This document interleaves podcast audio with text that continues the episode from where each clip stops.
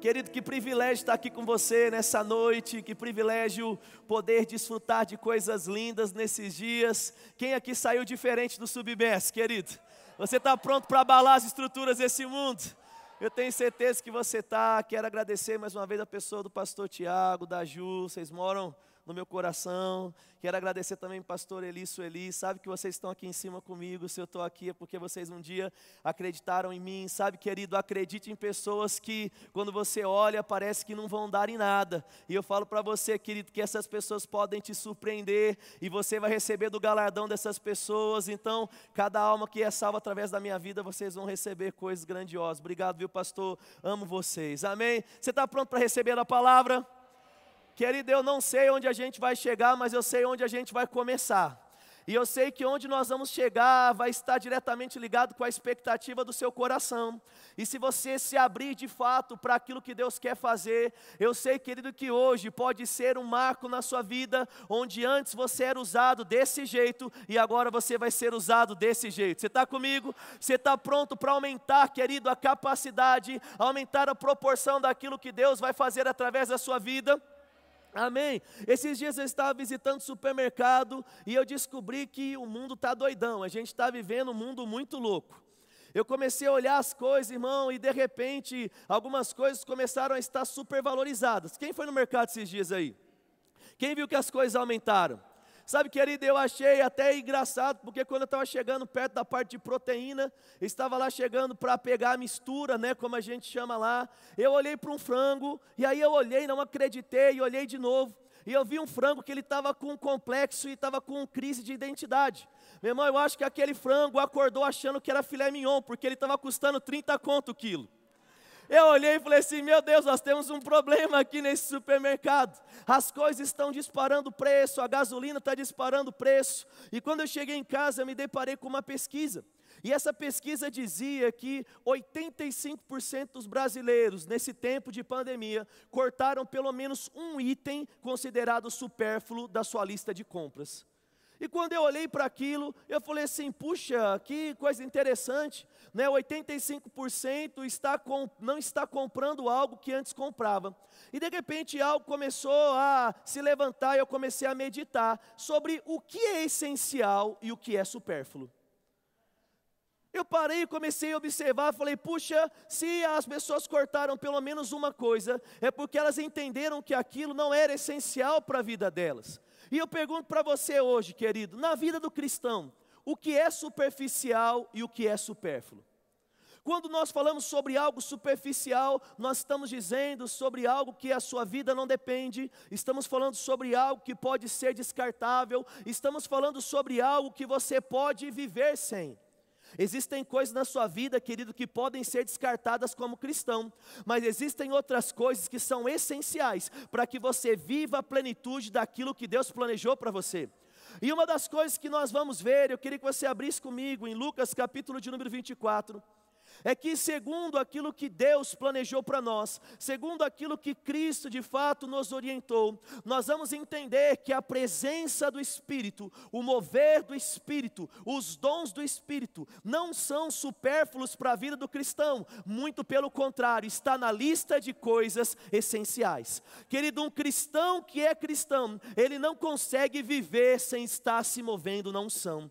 Um cristão que é, um, que é cristão, ele entende que sem a a presença do Espírito na vida dele, em atividade, ele nunca estará produzindo tudo o que ele pode produzir. Lucas 24, 49, a Bíblia diz assim: Eis que envio sobre vocês a presença do meu Pai. Fiquem, porém, na cidade, até que do alto sejam revestidos de poder. Olha que coisa interessante.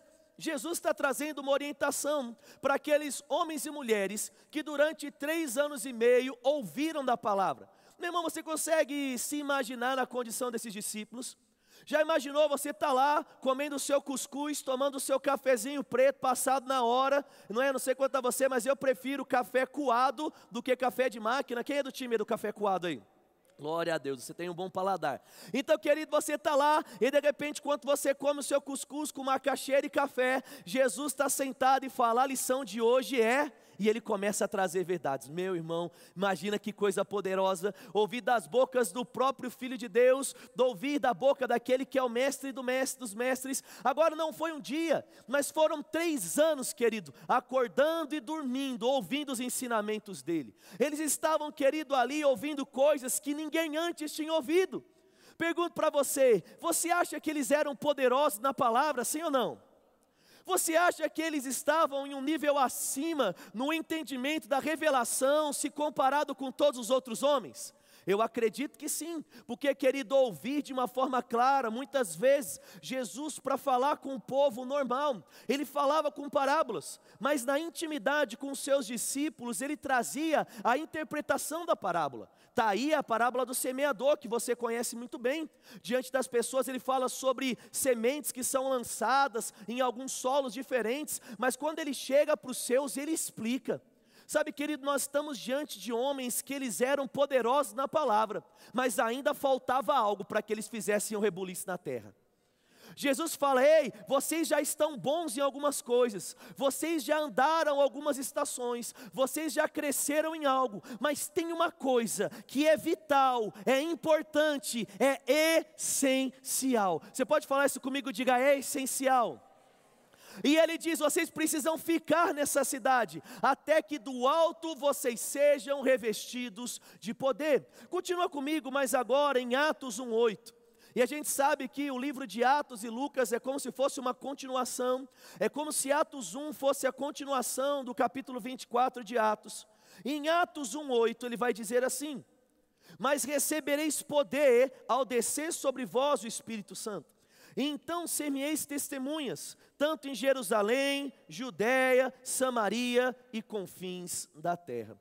Olha que coisa interessante. Jesus tinha ensinado a palavra, ele tinha ensinado verdades para aqueles homens, mas ele diz: para que vocês possam ir, para que vocês possam testemunhar, para que vocês possam manifestar, para que vocês possam ser aquilo que eu sou, em onde, onde quer que vocês estejam, algo precisa acontecer, o revestimento de poder. Sabe, querido, só pode ser uma testemunha fidedigna daquilo que Cristo é, não apenas aquele que anda na palavra, mas aquele que anda no poder. É por isso que Marcos 16, quando ele fala sobre a grande comissão, ele diz: vocês vão ir por todo mundo, vocês vão pregar o evangelho a toda criatura e os sinais vão acompanhar.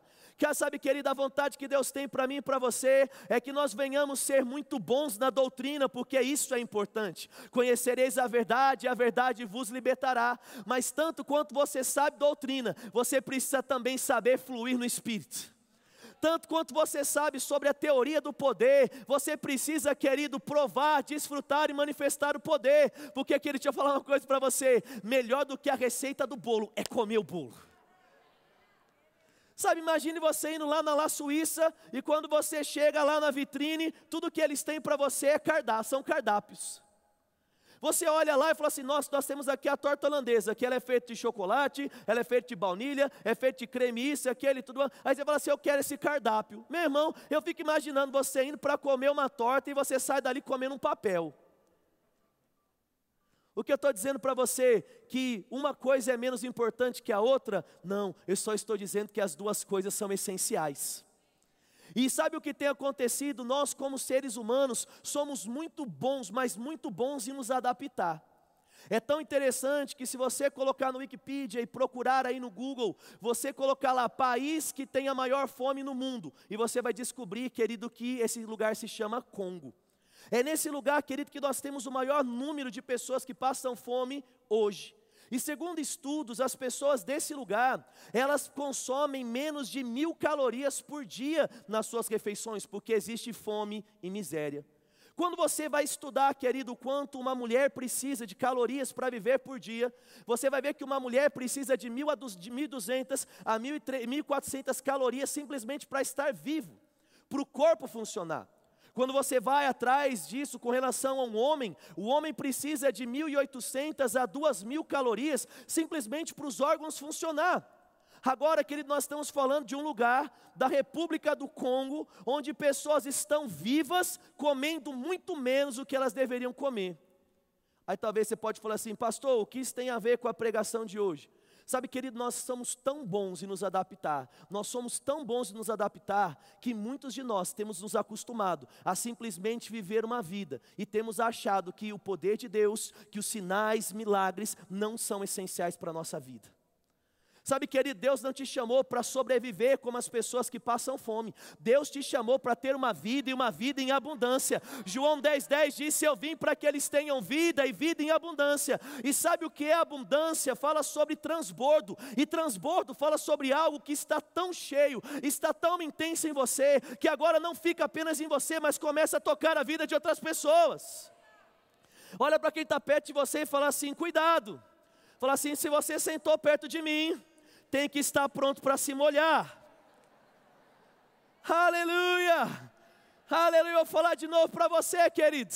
Nós fomos chamados para viver nessa terra de uma forma tal, onde nós não vamos estar desfrutando de gotas, nós não vamos estar desfrutando de pequenas porções, mas nós vamos manifestar algo poderoso. Jesus, quando ele chega em João capítulo de número 7, ele fala assim: vai chegar um tempo onde rios de águas vivas fluirão de vocês. Sabe, querido, quando eu penso em rio, eu penso em abundância, quando eu penso em rio, eu penso em algo forte, de uma correnteza tão elevada, que se você bobear, mesmo não querendo, você é levado por ela.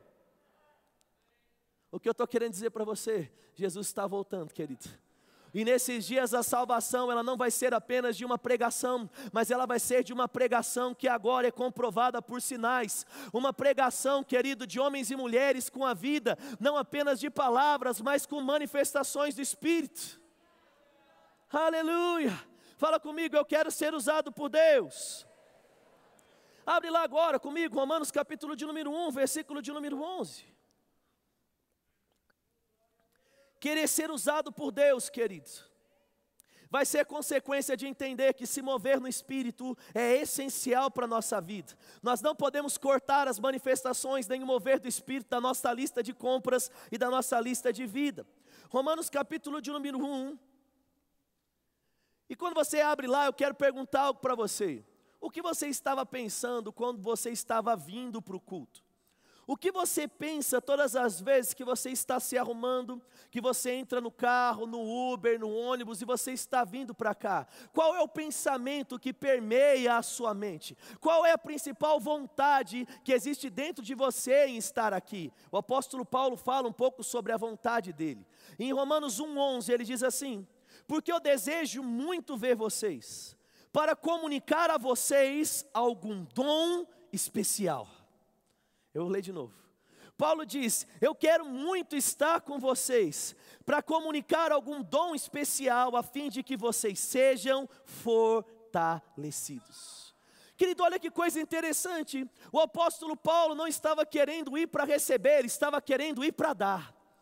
Ele estava querendo se encontrar com o povo porque ele entendia que tinha algo tão poderoso dentro dele, que quando ele se encontrasse, algo ia se manifestar. Meu irmão, você está pronto para virar a chave da sua vida e ao invés de vir para o culto esperando receber profecia, vir com expectativa de profetizar? Você está pronto, querido, e com expectativa de ao invés vir para cá, a esperar Deus manifestar algo através do pastor, através do ministro aqui do culto, você ser usado para produzir sinais, milagres e prodígios. Ei, querido, a manifestação de Deus, ela vai crescer à medida que a nossa expectativa também crescer porque muitas vezes nós estamos achando que Deus ele está querendo usar um ou dois, mas deixa eu falar, Deus não escolheu um ou dois, Deus escolheu os seus filhos. Quantos filhos nós temos aqui? Querido, se você nasceu de novo, Deus quer te usar para profetizar. Se você nasceu de novo, é você que vai colocar o próximo cego para ver. Se você nasceu de novo, é você que vai colocar o próximo coxo para andar, que vai restaurar o próximo casamento, que vai transformar a próxima vida. Aleluia, porque isso faz parte da sua história. Mas tudo começa com um desejo. Tudo começa com uma expectativa. Se nós entendemos que isso não é essencial, e começarmos a deixar de lado da nossa vida, entendendo que podemos simplesmente viver e deixar as coisas do Espírito de lado, nós vamos começar a esfriar e vamos começar a esfriar, e quando nós vemos, querido, nós vamos estar gelados. Eu não gosto de tomar banho gelado, eu gosto de tomar banho quente. Eu gosto de tomar aquele banho que mais ou menos goteja fogo do, do chuveiro. Sabe do que eu estou dizendo ou não? Sabe, querido? Mas eu sei que às vezes é bom um banho gelado. E o que eu faço? Eu abro o chuveiro quente, e aí eu começo a abrir um pouquinho gelado, eu começo a abrir outro gelado, e quando eu vejo aquele chuveiro que era muito quente, agora aquele dele se torna um chuveiro gelado. Agora eu já estou curtindo as águas geladas que estão vindo. O que eu estou querendo dizer para você? A mudança, o abandono, o se acostumar em viver como um crente frio, não acontece do dia para a noite. É quando você começa a vir para um culto como espectador, é quando você começa a viver uma semana sem se lembrar do sobrenatural, é quando você agora fica apenas feliz, não mais em ser usado por Deus, mas em ver Deus usando as outras pessoas, e quando você menos espera, querido, você saiu do quente e agora você já está no frio do banho gelado. Mas deixa eu falar uma coisa para você, eu oro para que nesses dias, querida, a resistência e o fogo comece a aumentar em você. Eu oro para que nesses dias você esteja tão afogueado que você agora vai começar a afoguear outras pessoas. Eu oro, querido, para esses dias, para que você venha desfrutar de coisas que você ainda não desfrutou, porque você está vivendo de propósito, você está desejando essas coisas com propósito. Aleluia, Deus nos chamou para viver mais, Deus nos chamou para ir além, mas nós não podemos nos acostumar. Nós temos que entender aquilo que pode ser desperdiçado, aquilo que pode ser descartado e aquilo que precisa ser preservado. Eu queria que você lesse comigo em 1 Coríntios, capítulo de número 14.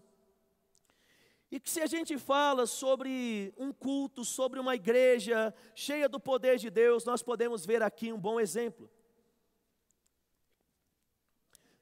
1 Coríntios 14, 26. Ligado às coisas boas, eu acredito que isso aqui era profético quanto ao verbo da vida. aquilo que um dia iria acontecer, amém, querido? Tira as coisas ruins de Coríntios e vamos deixar só as coisas boas. E nós estamos falando de uma igreja que conhecia a palavra, mas uma igreja que era abundante no espírito. Fala comigo, fala, eu faço parte de uma igreja do espírito.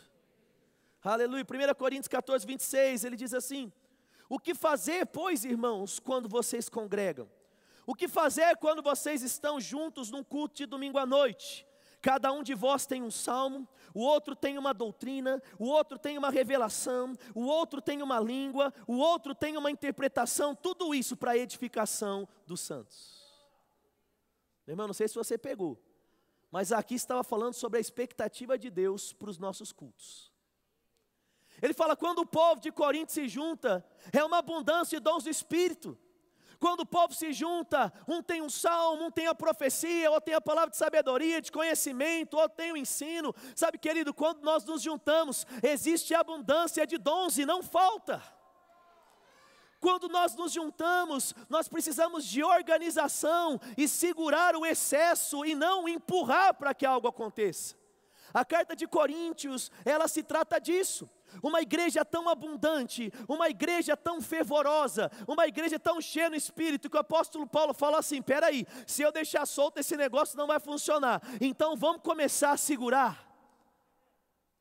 Eu não sei, querido, se você já viu aquela corrida que tem, né, que do, do dos cachorros, né, que normalmente o pessoal aposta dinheiro, e aí solta um coelho que ele faz um círculo assim e os cachorros saem correndo. Não sei se você já viu. Mas, irmão, quando o cachorro está lá e ainda não abriu a porta, meu Deus, parece que ele está com aquele olho que ele fala assim: meu Deus, eu vou pegar esse coelho, eu vou acabar com ele.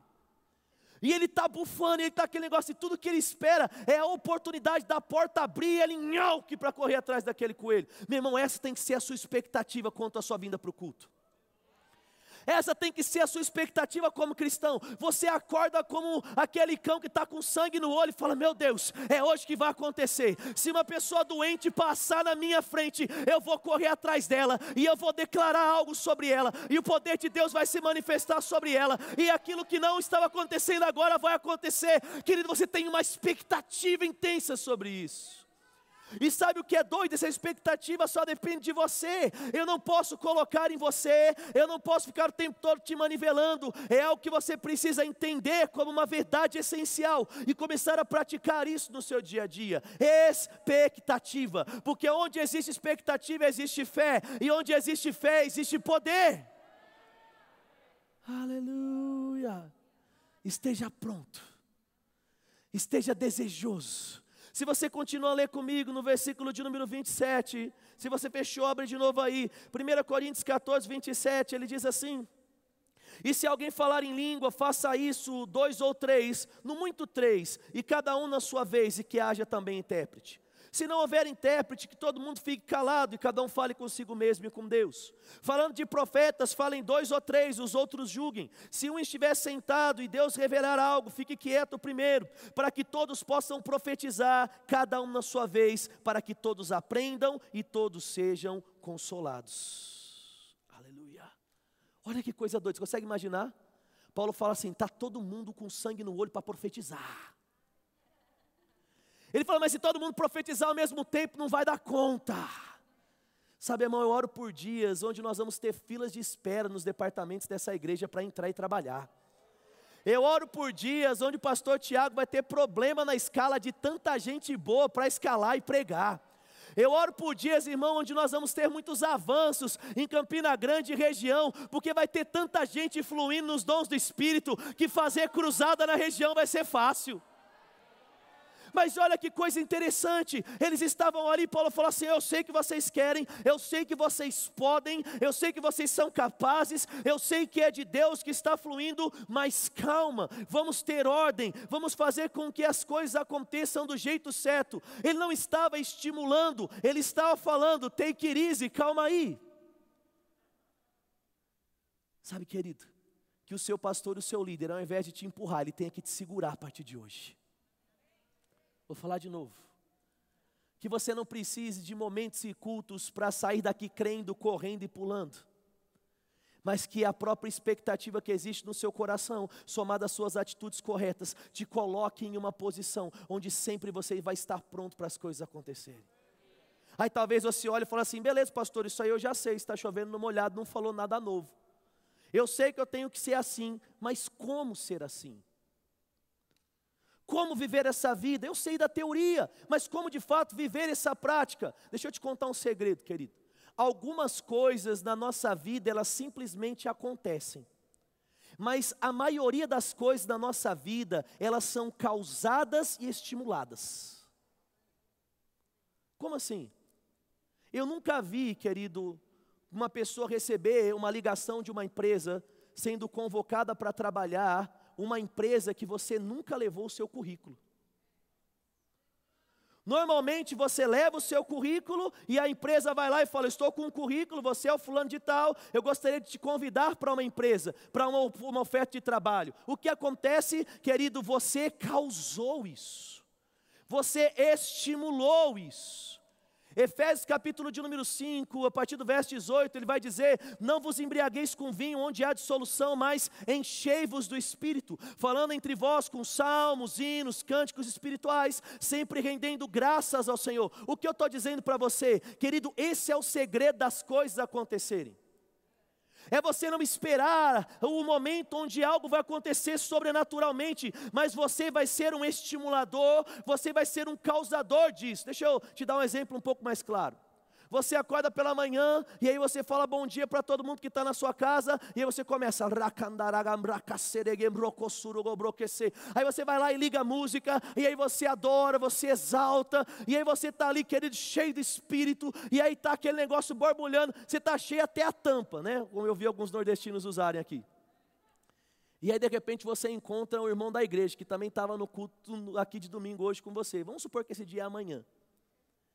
E aí, a hora que você chega para ele e fala assim: Ei, bom dia, a paz do Rakandagablassonegem. Você consegue imaginar isso ou não?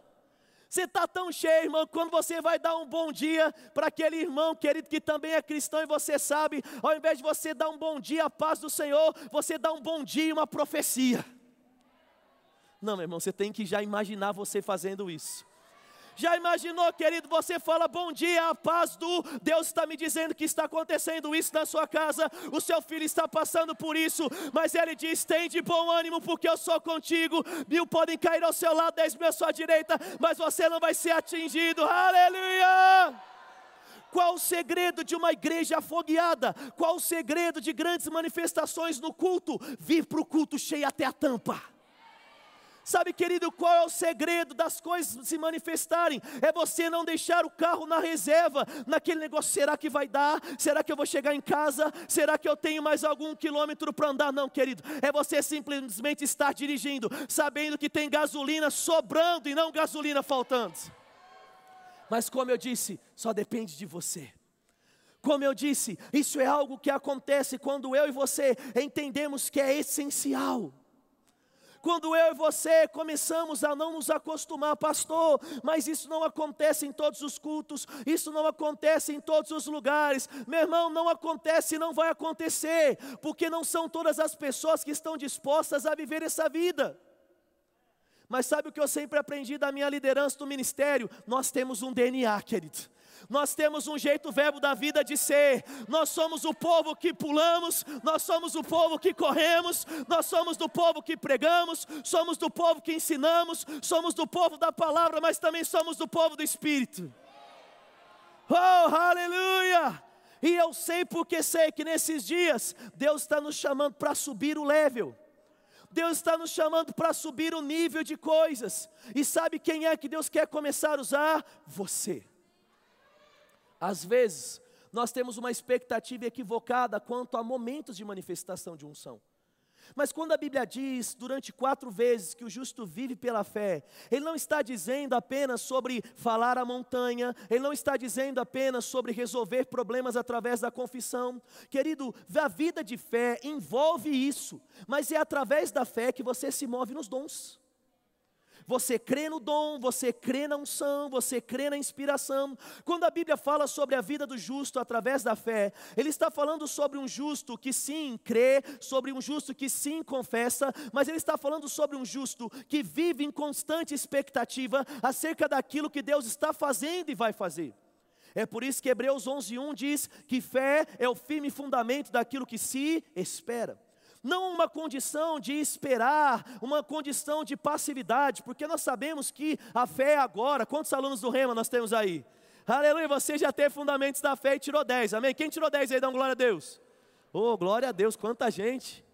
Querido, você sabe que a fé é esperar algo. O que é que eu estou dizendo? Deus tem expectativa, querido. Que os nossos cultos não tenham momentos no final da pregação onde o poder vai alcançar. Deus está querendo que a nossa vida seja nesse estilo. Quando a pessoa chegar lá no estacionamento e ela parar o carro, ela já vai ser incendiada por algo sobrenatural através das pessoas que estão escaladas. Mesmo você consegue imaginar essa realidade? De repente você está lá estacionando o seu carro e o diácono que está chegando lá, ele fala assim: Ei, querido, seja bem-vindo ao culto, o culto que vai mudar a sua vida, porque Deus está me dizendo que a oração que você tem feito acerca do trabalho é hoje que algo vai acontecer. Hoje é o dia do seu trabalho chegar. Meu Deus! Mas e o pastor? O pastor é uma parte, o louvor é outra parte. Esse momento aqui é uma parte de algo sobrenatural que transcende esse momento de liturgia. É por isso que eu quero dizer, querido, aumente as suas expectativas, porque, querido, a vida do cristão não é feita de escalas, não é feita de momentos. A vida do cristão é uma vida de continuidade, de manifestações do poder do Espírito. Você está no estacionamento, Deus está operando. Você está na porta, Deus está operando. Você está no backstage, Deus está operando. Você está lá de repente no departamento infantil e a gente sente esse teto tremer, porque as crianças vão estar lá.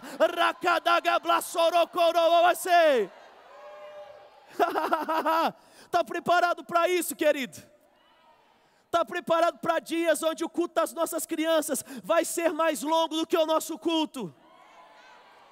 Mas para isso nós precisamos de professores do departamento infantil que no caminho de cá fala: Pai, é hoje que algo vai acontecer, é hoje que eu vou dar mais do que a aula que eu estou preparando, é hoje que eu vou pregar. Mas, como apóstolo Paulo, a minha pregação ela vai ser cheia de demonstrações de poder, e aquela criança autista hoje sai daqui sarada, e aquela criança que tem diabetes, ela sai daqui sarada. É hoje que o poder vai se manifestar, e aí, quando você chega, aquela nuvem de glória que você lê nos livros do irmão Reagan, está tomando o departamento infantil da nossa igreja.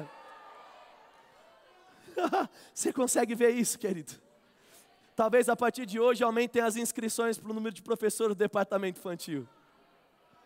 Pastor, mas não é só aqui que funciona, meu irmão. Deixa eu falar uma coisa para você. A tendência é que funcione muito mais aí do que aqui, porque aqui tem um, mas aí tem uma multidão, querido. Existem homens e mulheres cheios do poder de Deus. O que, que eu estou fazendo aqui? Eu só estou te falando que chegou o seu dia, chegou a sua hora de acreditar no poder do Espírito. Deus quer te usar, irmão. É por isso que você precisa perder essa, essa timidez, você precisa perder esse medo. Você precisa acreditar, e aí às vezes a gente fica, Leandro, mas eu não sou bom. Ainda bem. Como assim, Leandro? Ei, querido, porque não é no, sobre o quanto você é bom, é sobre o quanto ele é bom é sobre quanto poder Ele pode fazer. Tudo que você precisa, querido, é ser aquele cano no lugar certo, conectando a caixa d'água até a bica, meu irmão. E aí você fala, Pai, eu quero, Pai, eu estou com expectativa, Pai, me use. Deus vai te usar em um abraço, Deus vai te usar em uma oferta, Deus vai te usar em uma profecia, Deus vai te usar em palavras de sabedoria. E aquilo que antes você viu os outros fazendo, agora chegou a sua vez, irmão. Chegou a sua hora de chacoalhar vidas, chegou a sua hora de mudar histórias, mas a pergunta é: você quer? A pergunta é: você está disposto? A pergunta é: será que você quer ao ponto de transformar, querido, um desejo em ação? Pastor, dá esse negócio para mim aqui. Dá esse daí está no seu chão. Quem é que quer um livro meu? Quem é que quer um livro meu? Quem é que quer um livro meu? Meu irmão, você não queria, só eles três que queriam.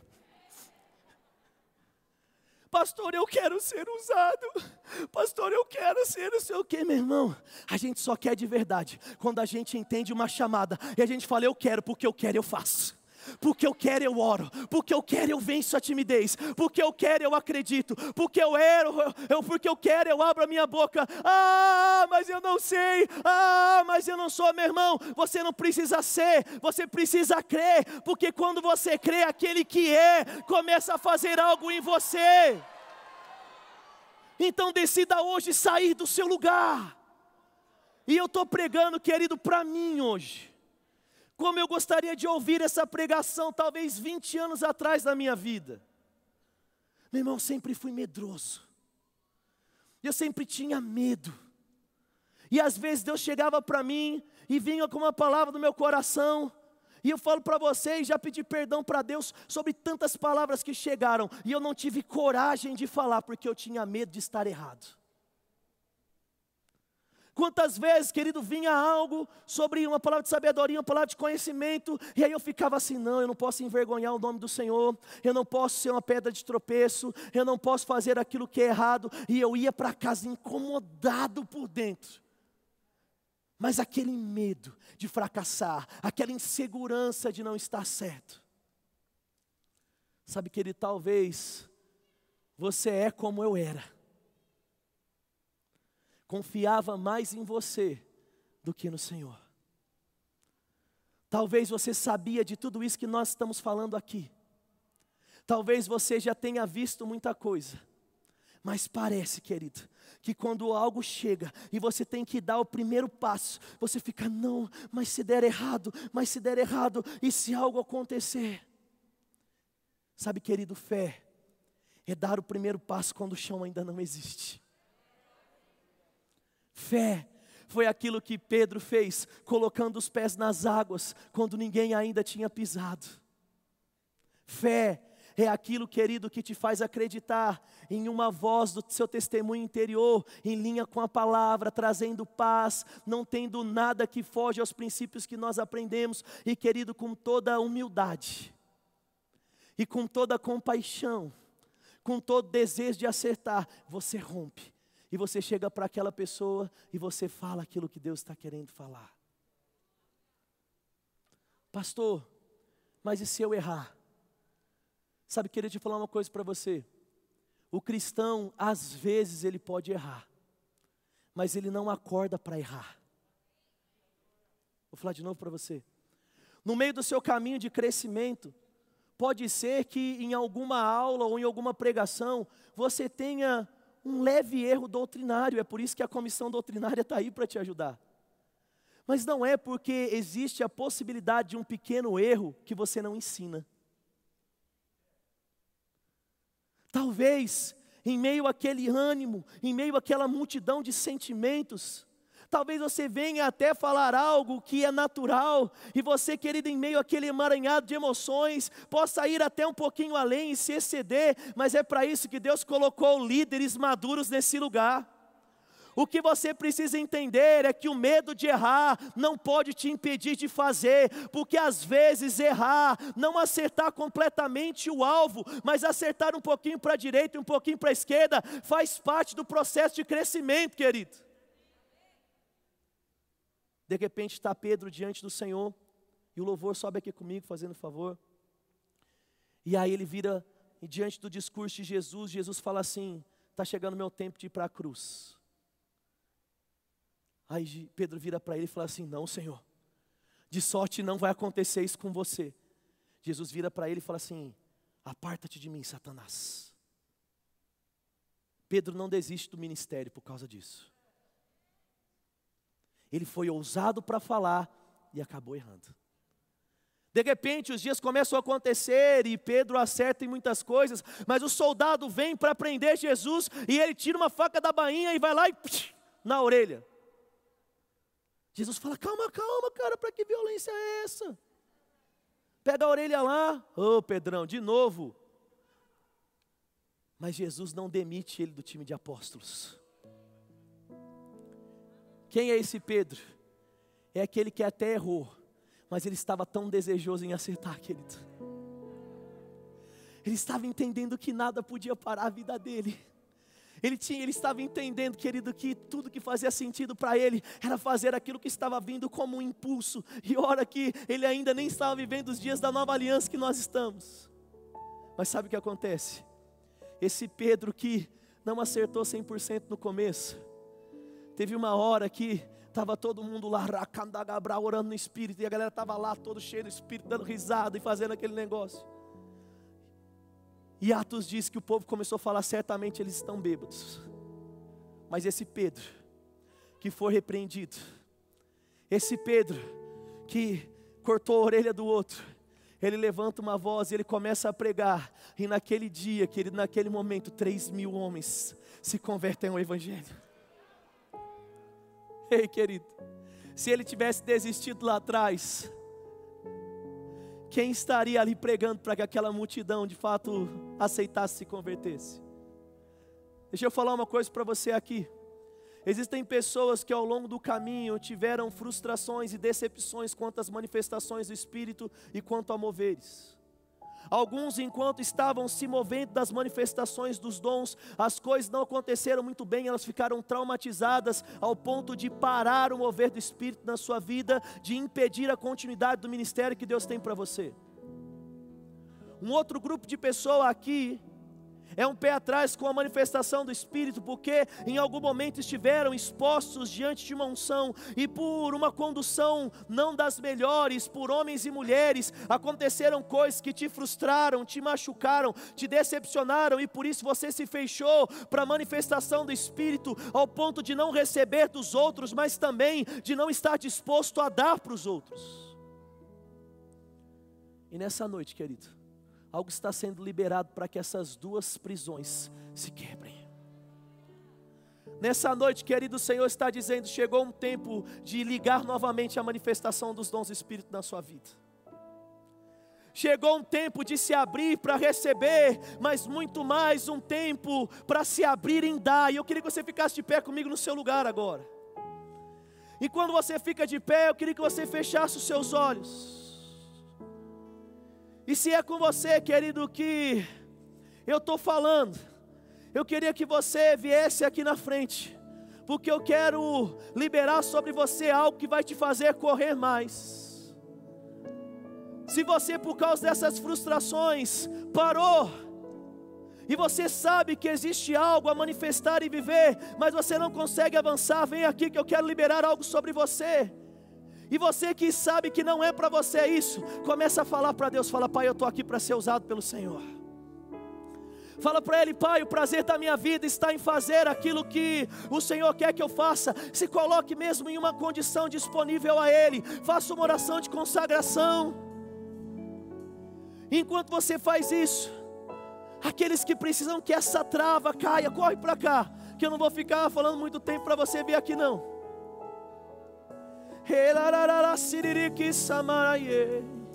E depois que você fez essa oração em português, começa a ir orar no Espírito. Comece a gerar coisas dentro de você. Comece a aumentar essa sensibilidade da parte de Deus.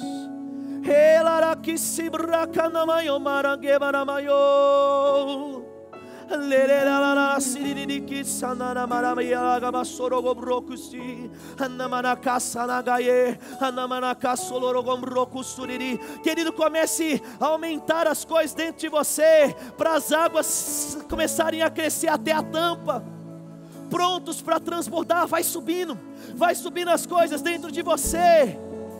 Ei, pode ser hoje que algo vai acontecer através de você. Pode ser hoje que Deus vai atender a sua prontidão e sinais vão se manifestar através da sua vida. Ele que Nós quebramos, Pai, declaramos agora uma nova estação. Oh, declaramos mesmo, Pai, prontos para avançar, prontos para viver a plenitude daquilo que o Senhor tem. No nome de Jesus, a unção, quebrando todo medo, todo impedimento de fluir, de manifestar aquilo que Deus tem. Nós declaramos cheia do poder para avançar de uma forma diferente. Declaramos agora leveza, leveza, fluindo, fluindo, fluindo. No nome de Jesus, uma nova estação começando. Espírito de Deus está. No nome de Jesus. No nome de Jesus. Eu sou livre.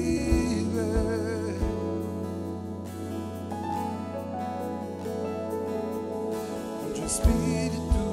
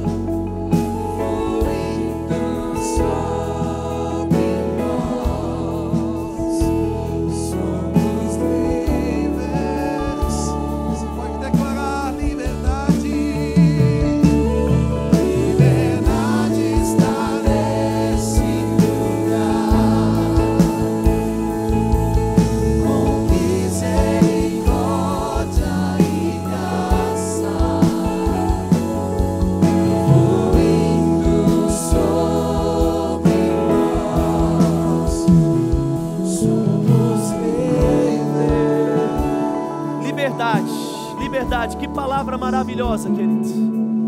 Que palavra maravilhosa para tudo aquilo que Deus tem, quer e vai fazer. Você está pronto para entrar numa nova estação da sua vida? Então fala comigo a partir de hoje.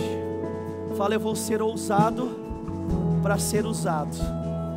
E uma das coisas que você precisa fazer para ser muito usado pelo Senhor é entregar a sua vida a Ele. Querido, tudo começa com uma decisão, tudo começa com uma ação.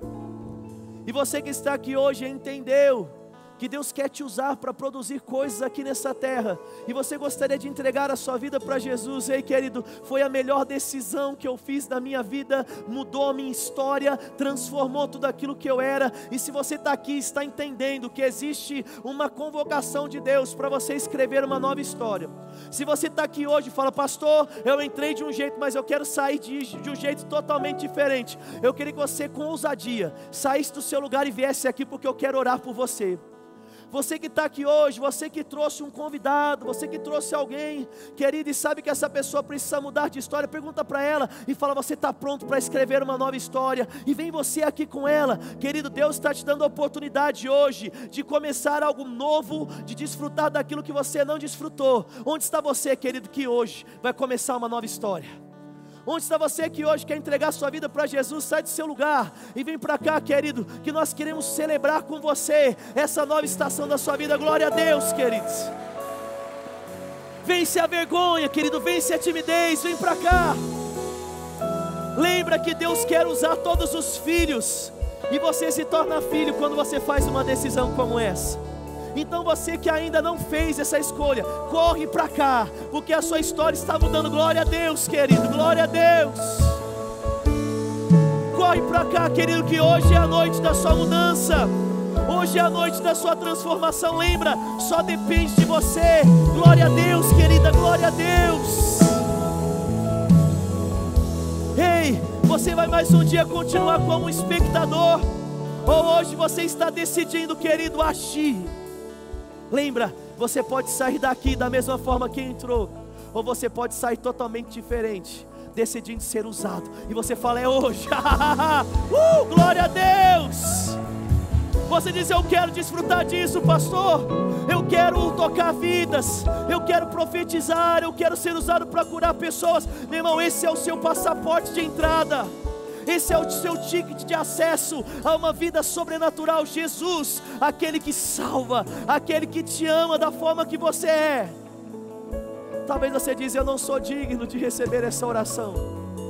Pastor, só eu sei quantos pecados eu cometi, nesse, cometi nesses dias. Ei, querido, Deus não está interessado no seu passado. Ele está desejoso do seu futuro, e o seu futuro começa hoje com uma decisão. Então eu vou dar a última oportunidade. Se você ainda não veio para cá, corre para cá correndo, que Deus está pronto para mudar a sua história. Você que fala, eu vou vencer a timidez, eu vou vencer a vergonha, e eu quero escrever, iniciar um novo tempo na sua vida. Vem para cá, porque Deus está desejoso, querido, sobre as cenas, os próximos capítulos da sua história. Aleluia, quanta coisa boa vai acontecer na vida de vocês, sabia? Talvez vocês não estejam sentindo nada mas é assim mesmo, porque o justo não anda por sentimentos, ele anda pela fé. E essa decisão que vocês estão tomando aí no coração, de entregar a vida a Ele, hoje vai começar a desencadear uma série de coisas. Meu Deus, quantas coisas lindas vão se manifestar por causa de uma decisão que vocês estão tendo. E eu queria pedir algo para vocês. Tem um casal maravilhoso ali que eles vão orar e vão explicar como vai funcionar essa nova estação na vida de vocês e vai falar sobre muita coisa boa. Então eu queria que você acompanhasse eles ali. Você pode fazer isso? Você pode dar um glória a Deus, igreja, no seu lugar? Aleluia! é sobre isso. Mas esse é um dos presentes. O outro presente, querido, que nós sabemos é que além de ser salvo, nós podemos agora ser cheios do Espírito nós podemos ser usados nos sinais, nos milagres, nos dons, nós podemos ser abundantes como a igreja de Corinto era. E você talvez esteja aí no seu lugar e fala, pastor, eu acho tão bonito essas coisas, mas eu nunca pude tocar isso, eu tenho medo, eu tenho vergonha. Ei, querido, chegou o dia de algo vir sobre você, o próprio Espírito de Deus, para mudar a sua história.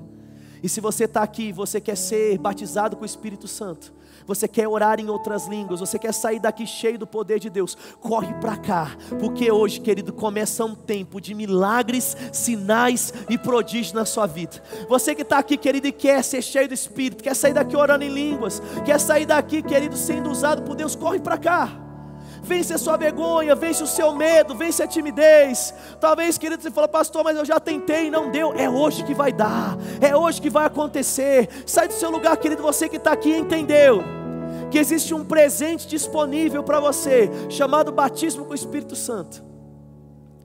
E você quer sair daqui, querido, com esse presente nas suas mãos. Tem alguém aqui nessa noite? Sai do seu lugar e vem aqui que nós vamos orar por você. Todo mundo cheio do Espírito aí?